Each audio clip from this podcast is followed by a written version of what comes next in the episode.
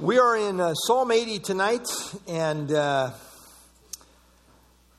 Israel's Messianic Restoration is what I've titled this here. We don't know the exact occasion for the writing of Psalm 80, it, it's very general. We do know there's a background here of, of oppression by the Gentiles, but exactly the occasion is just left open ended. Well, because of God allowing his people to be ravaged by Gentile beasts, as they are described here in this psalm, some on the scene at that time may have questioned whether the fulfillment of the Davidic covenant was in jeopardy.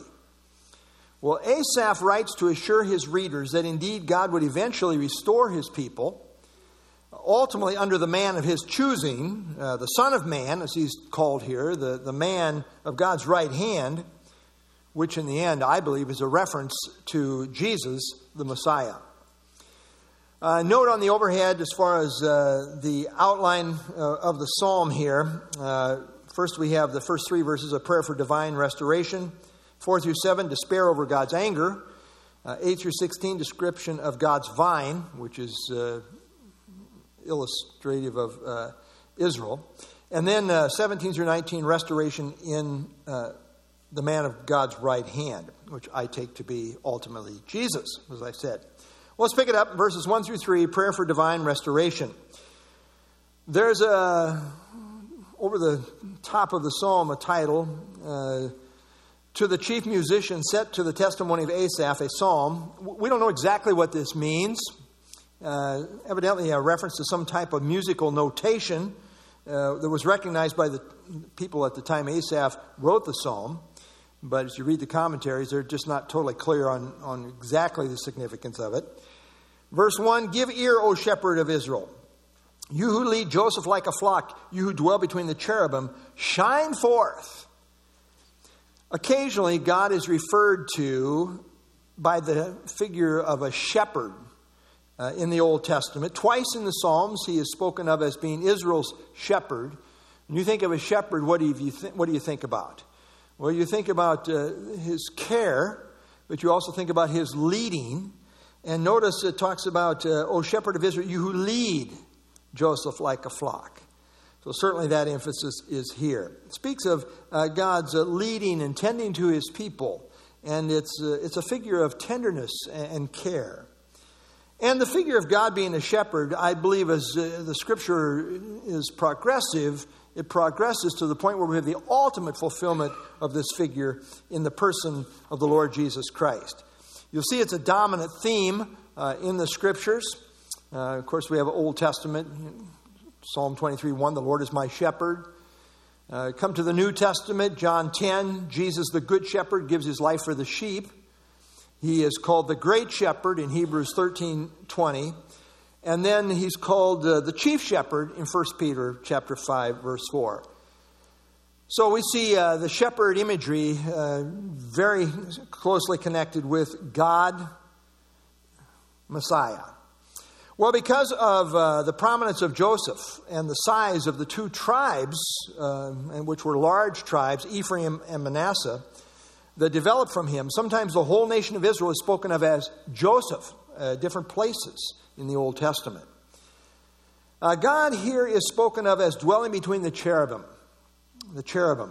You know, there's different uh, ranks of angels, and, and, one of the ranks of angels uh, is cherub, cherubim. Uh, the cherubim were uh, two angelic figures that hovered over the ark of the covenant in the Holy of Holies. And in view, really, is the imminent uh, presence, the intimate presence of God. you know, everything's just a picture, right? But uh, you can see the Ark of the Covenant, and then uh, actually these angels were, were very large, like 10 meters high. So it's not a, a really good representation here. But anyway, but note here the plea is for God to shine forth in the sense of bursting forth in power and deliverance on behalf of his people. When God shines forth, darkness and gloom vanish at his delivering presence. Verse 2 Before Ephraim, Benjamin, and Manasseh, stir up your strength and come and save us. Now, these three tribes that are mentioned, uh, Ephraim, Benjamin, and Manasseh, they were grouped together on the west side of the tabernacle. uh, and really were the first, uh, the vanguard, if you will. They were the, the first in line to follow the ark when the people set out on their journey. So, so note uh, here, if you'll see this here, uh, here they are. You got the tabernacle, and of course, uh, families of Levi, the Levites. But then you got these uh, three tribes here on the west. And that's the three that are mentioned here. Just kind of interesting that they were prominent in terms of uh, their role there. They were the first to follow the ark out and when they would break camp. Now, the request is for God to stir up his strength, which is sort of like saying, God, please flex, flex your muscles. flex your muscles on our behalf. Uh, the plea is uh, specifically, come and save us. Come and deliver us. God's people were in need of deliverance. Again, we don't know the exact occasion, but they were in trouble. And so he says, verse 3 Restore us, O God, cause your face to shine, and we shall be saved. Again, God's face shining on someone indicated his favor and his blessing. And this goes back to the priestly blessing. It's a beautiful blessing in Numbers chapter 6. Uh, I think it's one of the most beautiful blessings uh, in the Bible. The Lord bless you and keep you. And of course, God told the priests that they were to bless his people in this way. The Lord make his face shine upon you May the Lord cause his face to frown upon you. No, no. Uh, shine upon you and be gracious to you. The lift up, Lord lift up his countenance upon you and give you peace. So Asaph was expressing uh, that God's blessing would be upon them. And he's expressing really complete dependence upon God for uh, deliverance. Restore us could also be uh, rendered turn us again. Charles Spurgeon says here, all will come right if we are right. The best turn is not that of circumstances, but of character. When the Lord turns his people, he will soon turn their condition. So it could be when it says restore us, this could be translated uh, turn us again. And a lot of the commentators uh, bring this out. Verses 4 through 7 despair over God's anger. Uh, obviously, God is not happy with these people at this point. Uh, there's a lot of things you could look at in Israel's history to say, well, here's why God's not happy. But again, we don't know the exact occasion. Uh, verse 4 O Lord God of hosts, how long will you be angry against the prayer of your people? Uh, no, when God's angry with the prayer of somebody, what, what do you think is happening in relationship to that prayer? It's not heard, it's not answered, right? It's like God's not responding. Uh, and so that's really, I think, what he's saying here. Clearly, the writer perceived God as being angry with his people, even to the point where he's not listening to their prayers prayers were not being answered. You know, it's interesting. Uh, sometimes God doesn't answer prayer for whatever reasons. Uh, talks to husbands to treat their wives right, Peter does, uh, so that your prayers are not hindered. I mean, that can really crimp your prayer life, right? You treat your, treat your wives right. It's getting close to Valentine's Day. i got to say something like this. Anyway, it's not in my script here. I should have said that. Anyway, uh, their prayers were not being answered. Uh, God was holding out on them in that sense uh, because he was angry with them. And it's interesting here. Will you be angry is literally, will you smoke? As if, as if God is red hot mad, smoky mad, we might say. How long will you be smoky mad against the prayer of your people? Again, literally, uh, will you smoke? How long will you smoke against the prayer of your people? That's the idea of, you know, again, very heated, angry. Asaph here used the, the metaphor of a, of a diet of tears to express the continuous sorrow of God's people. Uh, when he says, You have fed them with the bread of tears, verse 5, and given them tears to drink in great measure. So terrible what they were going through. It's like there, there's a lot of crying going on here, there's a lot of tears here. Again, we don't know the exact occasion. Uh, some think it relates to the captivity, maybe the Assyrian captivity. Um, uh, we don't really know exactly what the occasion is. Uh, verse 6 uh, You have made us a strife to our neighbors, and our, our enemies laugh among themselves. So here, Gentile oppression is clearly described. But note he says, God has put them in this position. You have made us a strife. God has put them in this position of being an object of contention before their neighbors. Their enemies are laughing at them. They are objects of scorn and ridicule. Alexander Maclaren says the psalmist points to an angry God, a weeping nation, and mocking foes, a trilogy of woes. That's a good summary statement. Uh, points to an angry God, a weeping nation, and, a, and mocking foes. Verse 7 Restore us, O God of hosts, cause your face to shine, and we shall be saved. Restore us repeats the refrain from verse 3. Uh, God of hosts pictures him as having power over all. And once again, he asks for the favor of God's face to shine upon them in bringing about deliverance. Well, verses 8 through 16 now, he kind of reviews the history of the nation. And so, again, I think he's th- thinking in pretty broad terms here. Uh, verse 8 through 16, a description of God's vine. Here he traces uh, the history of Israel in the figure of a vine and shows how God brought them out of Egypt, transplanted them in the land of Canaan, prospered them there, but has now allowed them to be violated. Verse 8 You have brought a vine out of Egypt, you have cast out the nations and planted it. Now, the vine is not a very impressive plant uh, in and of itself, right? I mean, it's a lowly plant, it's weak. It's needing support. However, with the right support system, it can thrive and bear wonderful fruit. Uh, this is the picture of what God did with Israel as He brought them out of Egypt and planted them in Canaan. He continues, verse 9 You prepared room for it and caused it to take deep root, and it filled the land. The hills were covered with its shadow, the mighty uh, cedars with its boughs, bows. Uh, the vine that God planted in Israel flourished and grew mighty and large, where it filled the land. That's the picture. Verse 11 She sent out her boughs to the sea and her branches to the river. So, at the height of her thriving under David and then Solomon, Israel's domination stretched from the Mediterranean Sea, he says, uh, sent out her bows to the sea and her branches to the river. Uh, the sea is thought to be the Mediterranean Sea, and the river uh, is the, thought to be the Euphrates River. And uh, we see this under Solomon, for example, in 1 Kings. So Solomon reigned over all the kingdoms from the river, Euphrates River, to the land of the Philistines as far as the border of Egypt.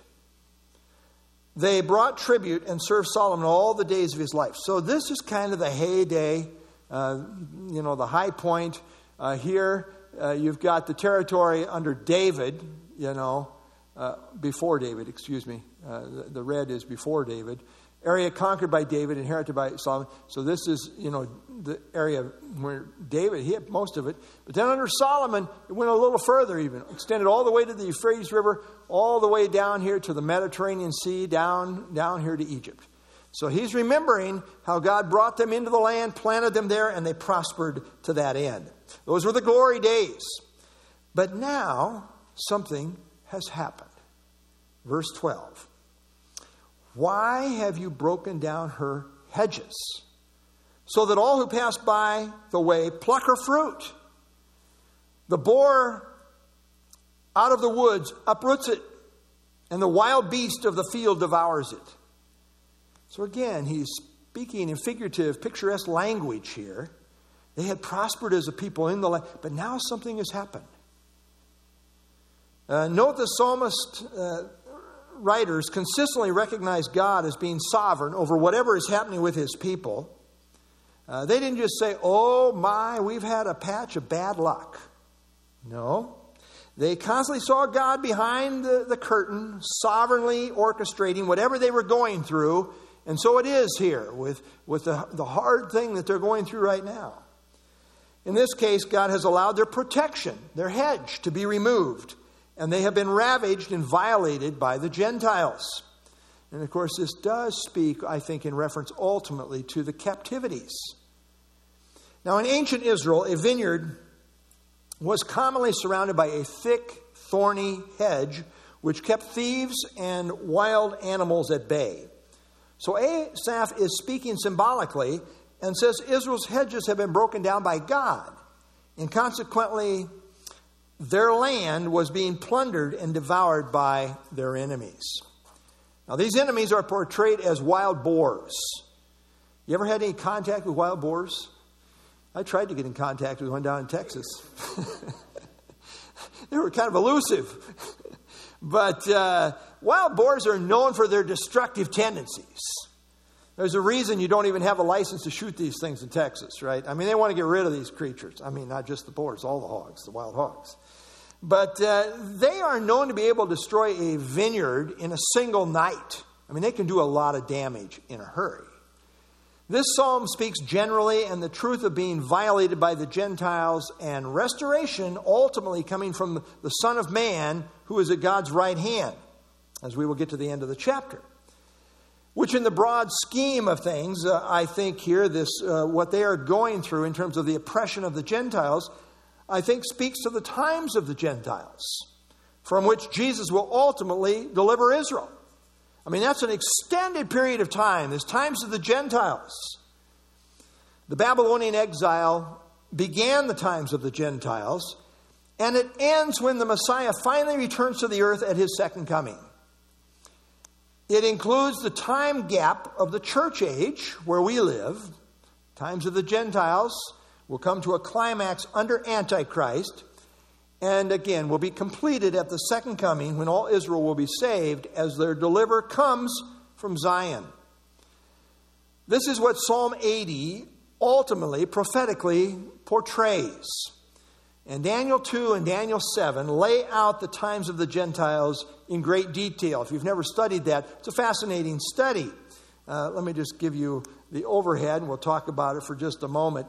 You know, uh, when the Jews came into the land of Canaan, they became a prominent, prominent nation in the world.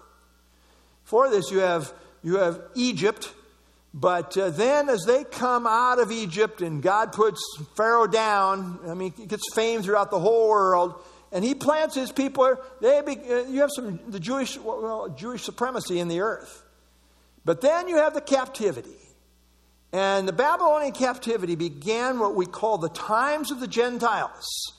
And uh, as you trace it down through history, Babylon, Medo Persia, Greece, Rome, finally the revived Roman Empire out of which the Antichrist will come. This whole period of time here is called the times of the Gentiles. And finally, it comes to a conclusion with Christ at the second coming as he destroys the uh, Gentile world empire uh, under Antichrist and he sets up his everlasting kingdom.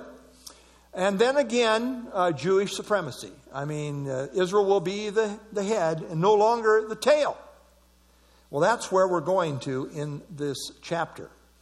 In the meantime, we find Gentile oppression being emphasized here. Verse 14 Return, we beseech you, O God of hosts. Look down from heaven and see, and visit this vine. We need your visitation. The vine, Israel, needs God's visitation. And the vineyard which your right hand has planted, and the branch that you made strong for yourself, it is burned with fire, it is cut down. They perish at the rebuke of your countenance. Again, seeing God as sovereign behind everything. Yes, the Gentiles are doing it, but they see God as sovereignly allowing it. Uh, instead of smiling on them, instead of uh, his face shining upon them, they have the rebuke of his countenance. That's what they're experiencing. Israel, for a very long, prolonged amount of time, during the times of the Gentiles, has been trodden down by the Gentiles. I mean, this is the times of the Gentiles. They're having their way with the Jews. It's true to this day. Can't even really control what's going on in their own Temple Mount. You say, well, didn't they take over Jerusalem? Yeah, they did. And somehow the Gentiles kept ruling the Temple Mount. To this day, the, the Gentiles run the Temple Mount. I mean, the Jews, kind of, okay, you can have the Wailing Wall. Uh, just don't, don't get on the Temple Mount proper. You try to do that. I mean, tell you, you're going to have big problems. Um, yeah, Jesus said this, Luke 21 24. they will fall by the edge of the sword, be led away captive into all nations. This happened in 70 AD. And Jerusalem will be trampled by Gentiles until the times of the Gentiles are fulfilled. Again, we're living in the times of the Gentiles, even to this day. And you know, what's interesting throughout Israel. We talk about, uh, well, Israel, you know, they, they took back uh, the land. They were reconstituted as a nation in 1948, and they were. But you know what Israel is full of now?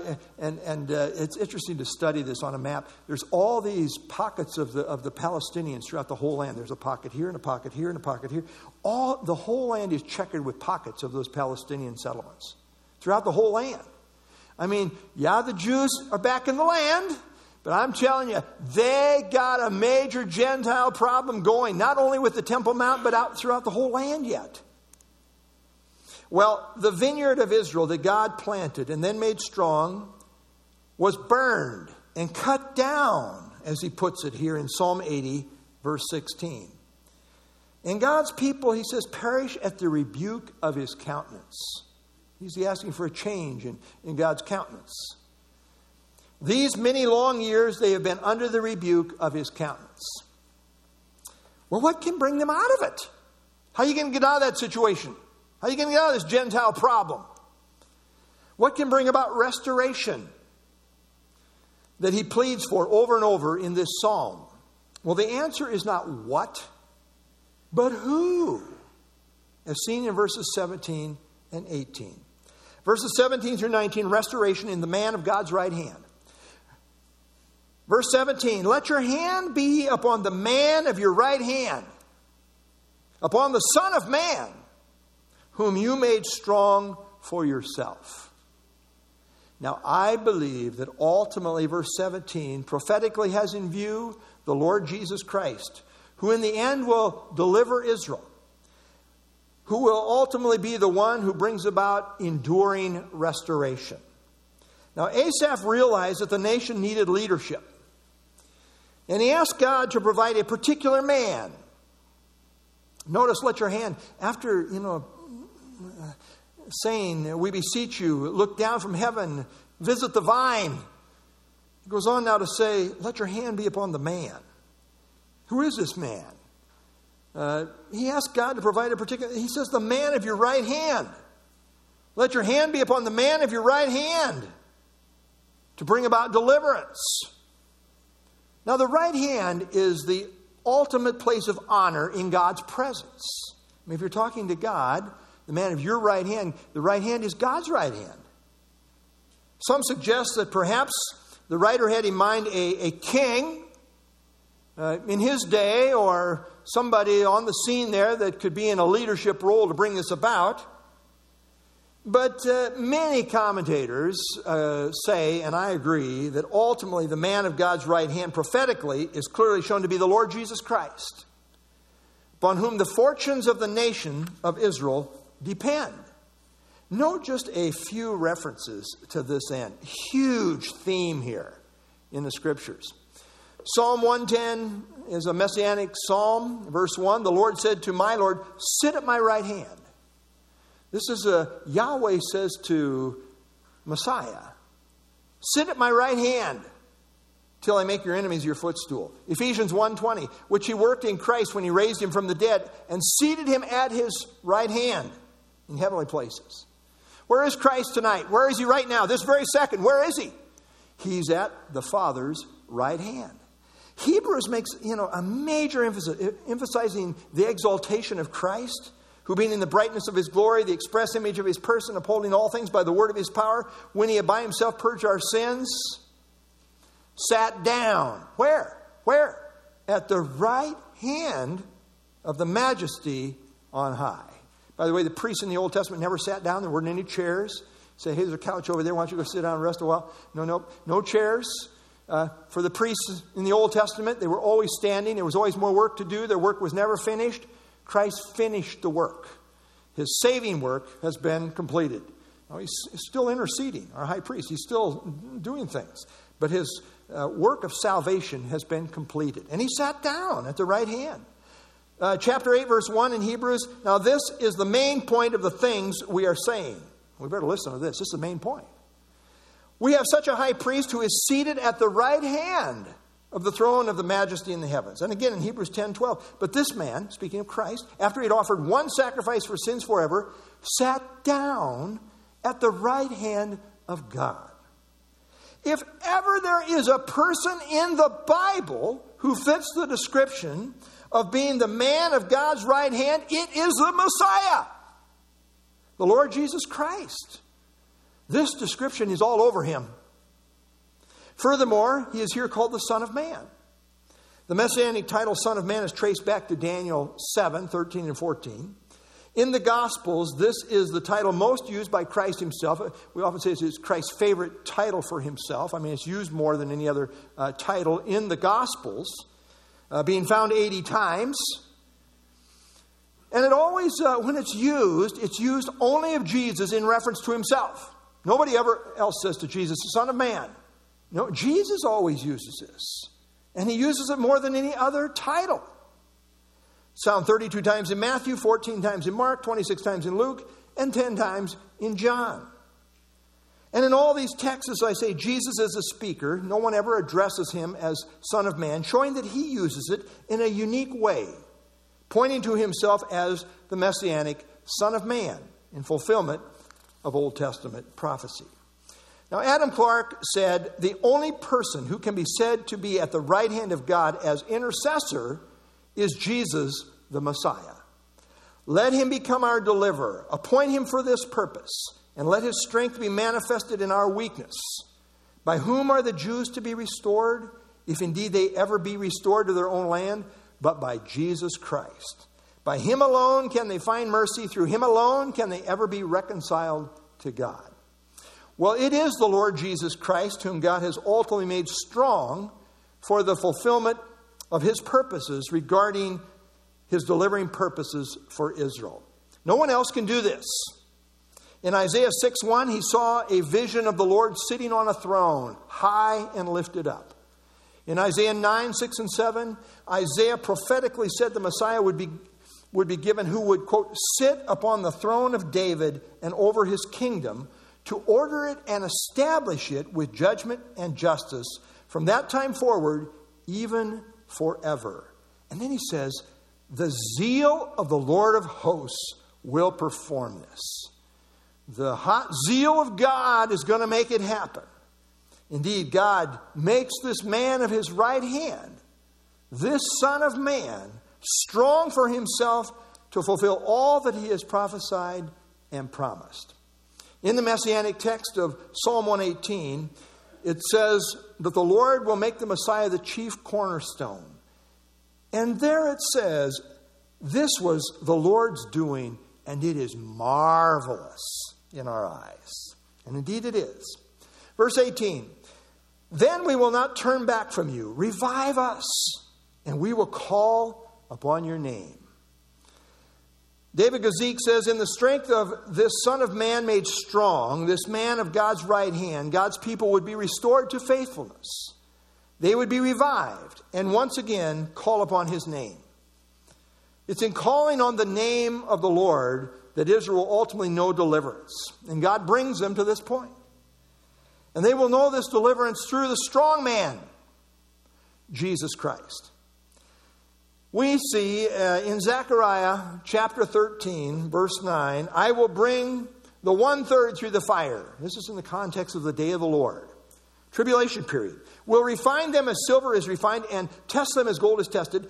They, the refined ones, uh, they will call on my name and I will answer them. I will say, This is my people. And each one will say, The Lord is my God. But notice, they will call on my name. And then in Joel chapter 2, verse 32, again, a context of the day of the Lord. It shall come to pass that whoever calls on the name of the Lord shall be saved. For in Mount Zion and in Jerusalem there shall be deliverance. Deliverance in association, connection with calling on the name of the Lord, as the Lord has said, among the remnant whom the Lord calls. Verse 19 Restore us, O Lord God of hosts Cause your face to shine, and we shall be saved. We need your intervention. I mean, if God doesn't intervene, it's not going to happen. And he realizes that. So the psalm ends with this thrice repeated refrain of calling on God for restoration, as seen in verse 3, verse 7, and now verse 19. And yet, this third time, he adds the covenant name Yahweh. Lord God of hosts is literally Yahweh God of hosts. In keeping with his covenant promises as the covenant God of Israel, God's people, Israel, will ultimately be restored, and his face will once again be made to shine upon them, and they will be saved. And that's where they're headed ultimately. We live in the church age. It's interesting. I'm looking forward to teaching through Romans if I ever get through Matthew. But uh, in, in Romans 9 through 11, we have God's sovereign dealings with uh, Israel and how that intersects with church truth. But he comes to towards the end of Romans 11, and he says, And so all Israel will be saved. As it is written, the deliverer will come out of Zion and will turn away ungodliness from Jacob. For this is my covenant with them when I take away their sins. God will enter into a new covenant relationship with Israel at that point. Well, by way of application, when God's face shines upon a person, they're in the position of blessing. That's true for Israel, it's true for the church, it's true for any individual. And where do we see the face of God? Well, we see it in the person of Jesus Christ. You know, this is one of my favorite gospel texts here 2 Corinthians 4 6. It is the God who commanded light to shine out of darkness, who is shown in our hearts. We need the light, need to, sh- to shine, and has shone in our hearts as believers to give the light of the knowledge of the glory of God. Where do you see the glory of God? Well, you see it when the light shines in your heart. You, you see it in the face of Jesus Christ, in the person of Jesus Christ. When in faith we see the glory of God in the face of Jesus Christ, God's face really, in effect, shines on us. For believers, as we see in the New Testament, God's grace is written all over uh, his expression towards us grace to you and peace from God. We see this again and again. To know Jesus is to have God's grace, God's face shine upon you. Well, Psalm 80 begins with asking God to shine forth. That's where the psalm began, verse 1. And then three times he asked God to cause his face to shine upon them, verse 3, 7, and 19. This will become a reality when Israel finally comes to put their faith in Jesus as their Messiah, the Son of Man, uh, the man of God's right hand. Praise God for his deliverance, his shepherding care, his blessing on all those who come to know the Messiah, who believe in him as their Lord and Savior. The prayer still goes forth for Israel, right? Lord, cause your face to shine upon them, and they shall be saved.